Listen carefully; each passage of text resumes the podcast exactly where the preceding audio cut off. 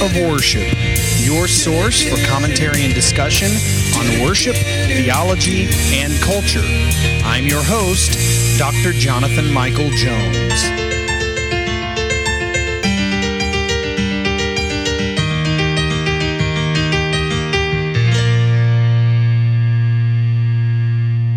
Hello, welcome to the Active Worship Podcast. This is Dr. Jonathan Michael Jones, continuing today through the Psalm Project with Psalm 44. Uh, just think five, let's see, five, six more chapters. Yeah, six more chapters, and we will be one third of the way through this project. I said it would be lengthy at the beginning, and here we are. Psalm 42 uh, in Psalm 40 or Psalm Psalm 44, I said 42. Psalm 44, um, again, the sons of Korah are referenced. These sons who were spared when Korah was killed, the earth opened up and swallowed him. He was one of the ones that rebelled. The sons of Korah. It is a maskil of the sons of Korah. And in this psalm, an alternation between I and we suggests that the psalmist is the king of Israel. It's not possible to identify a special occasion for the writing of the psalm, and it can be applied really to many different occasions. Let me read for you Psalm 44, and then we will get into my commentary. O God, we have heard with our ears. Our fathers have told us what deeds you performed in their days, in the days of old. You with your own hand drove out the nations, but them you planted. You afflicted the peoples, but set them but them you set free. For not by their sword did they win the land, nor did their own arm save them, but your right hand and your arm and the light of your face, for you delighted in them. You are my king, O God, ordained salvation for Jacob. Through you we push down our foes. Through your name we tread down those who rise up against us. For not in my bow do I trust, nor can my sword save me. But you have saved us from our foes and have, and have put to shame those who hate us. In God we have boasted continually, and we will give thanks to your name forever. But you have rejected us and disgraced us, and have not gone out with our armies. You have made us turn back from the foe and those who hate us have gotten spoil. You have made us like sheep for slaughter, and have scattered us among the nations. You have sold your people for a trifle, demanding no high price for them. You have made us the taunt of our neighbors, the derision and scorn of those around us. You have made us a byword among the nations, a laughing stock among the peoples. All day long my disgrace is before me, and shame has covered my face. At the sound of the taunter and the reviler, at the sound of the enemy and the avenger. All this has come upon us, though we have not forgotten you, and we have not been false to your covenant. Our heart has not turned back, nor have our steps departed from your way. Yet you have broken us in the place of jackals and covered us with the shadow of death. If we have forgotten the name of our God or spread our hands to a foreign God, would not God discover this? For he knows the secrets of the heart. Yet for your sake we are killed all the day long. We are regarded as sheep to be slaughtered. Awake! Why are you sleeping, O Lord? Rouse yourself. Do not reject us forever. Why do you hide your face? Why do you forget our affliction and oppression? For our soul is bowed down to the dust, our belly clings to the ground. Rise up, come to our help, redeem us for the sake of your steadfast love. I want to point out, and I sort of mentioned this in the previous episode, but I, I want to point out how much God is questioned in this psalm. In verse 21, would not God discover this? These are rhetorical questions sometimes. Verse 24, why do you hide your face? Why do you forget our affliction and oppression? Now, it's not that God hides his face and forgets us. That's not what happens, but there are times in our humanity when we may feel that way, and it is okay to question God. He will certainly give an answer. It may not be the answer that we like, but he will give an answer. Remember the book of Job, uh, Job questioned God and he got answers, but often they were not answers that he wanted. So God is questioned. I grew up thinking that to question God was wrong. It was like you were testing him and taunting him, but that's not the case. That isn't the heart behind these questions. It is expressing your emotions and uh, often in, in very real and negative situations. And so it's okay to question God if our heart is right in the question. Let's take a look and break this down in verse 1. We've heard with our ears, our fathers have told us what deeds you performed in their days. So there is a sort of um, historical aspect here that this is what those who, who have gone before us have told us. We've heard it. And they bared witness to what you are doing, O God. The deeds you performed in their days. Memory plays a key role in the Psalms. And when in distress, it brings healing to remember to remember God's gracious acts in the past. And in this psalm, past deliverance throws a question mark over the present. Why doesn't God work now as he did for our fathers in the past?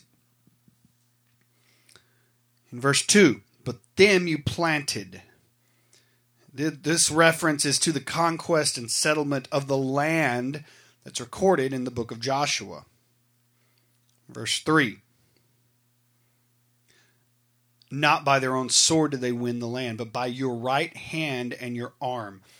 Israel didn't take possession of the land by their own might or their own strategy, but by God's power. And so God fought for them like a warrior in their midst. And you can see these references in Joshua 6 and Deuteronomy 7. Verse 4 You are my king, O God, ordain salvation for Jacob. This is another name for Israel. Verse 6 Nor can my sword save me. God's people must fight.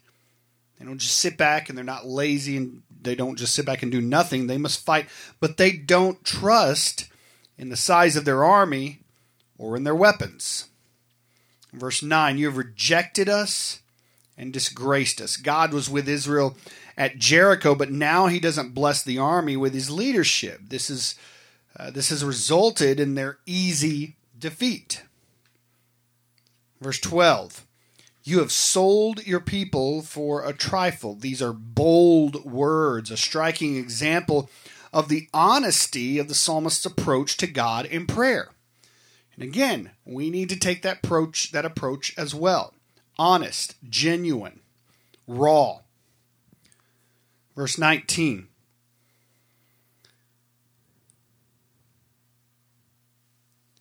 Yet you have broken us in the place of jackals and covered us with the shadow of death. This is normally reserved for God's enemies. Listen to this in Nahum 1 8.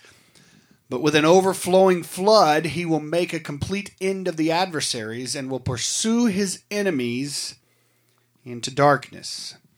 So, this shadow of death is normally reserved for God's enemies. Verse 22 Yet for your sake we are killed all the day long the world seems utterly turned around to the psalmist here, and we could say that today even. And so the people have not forgotten God, but they suffer for his sake.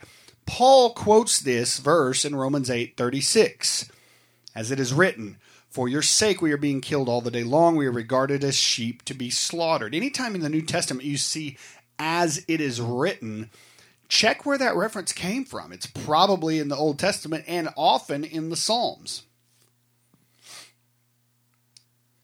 Verse 23 Awake. The psalmist prays as if God were asleep when scripture says he does not slumber or sleep, so this is rhetorical.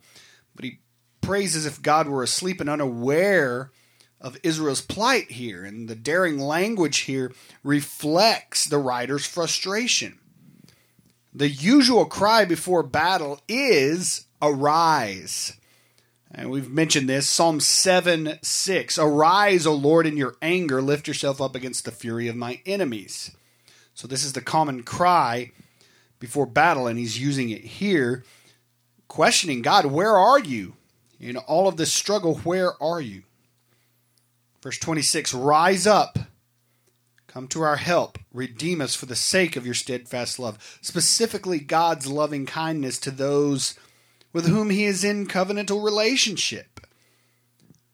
You can read Genesis 17 at the beginning of the chapter. It speaks of Abraham and the covenant of circ- circumcision, which is applied to the people of God here in the book of Psalms as well. So, this is an honest, heartfelt cry and plea for help in Psalm 44. The psalmist asks God, pleads with God, please help us.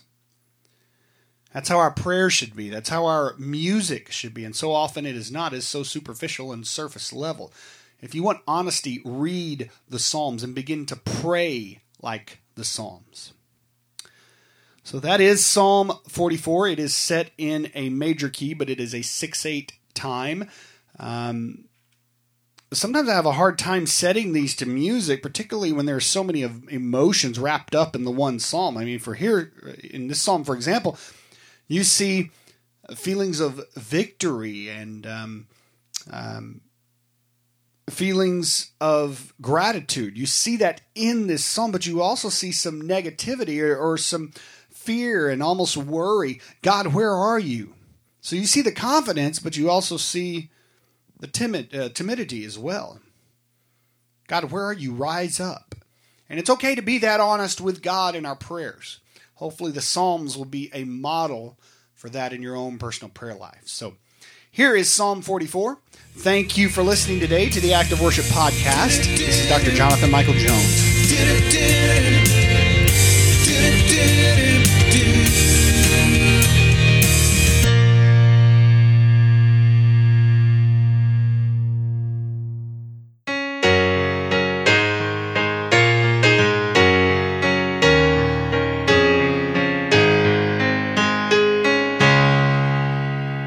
God, we have heard of your works with our ears. Our fathers have told what you did in past years. How nations were crushed and cast out by your hand. You planted our fathers to live in the land. Success did not come from the sword in their hand,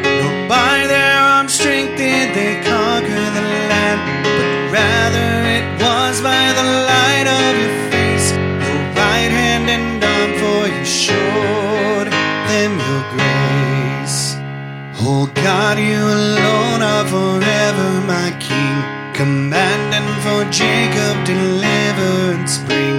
Through you we will surely push back all our foes. Through your name we'll trample on those who oppose.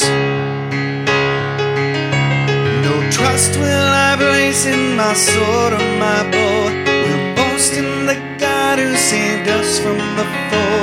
All those hating us you have brought down in shame,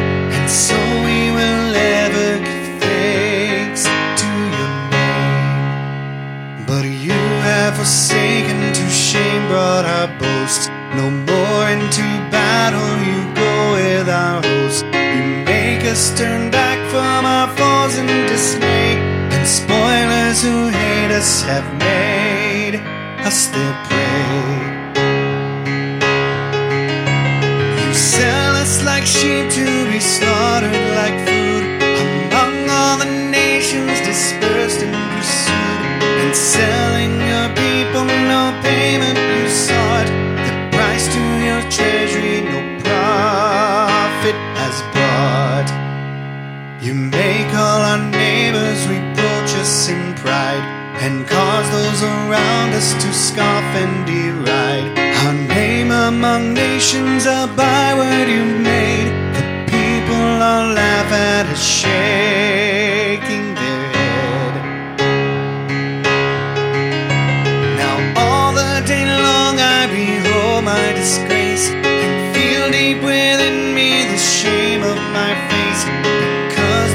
blasphemer and scoffer I hear has foe and avenger before me appear. This came on us, but we did not forget you, but always have been to your covenant true. Our heart is not turned and our steps have not strayed, though crushed among ruins and under death's shade. Forgotten the name of our God, or have to an idol our hands spread abroad, will God not search out and uncover this sin? For He knows each heart and the secrets within. Throughout all the day, for your sake we're consumed. We're counted as sheep that to slaughter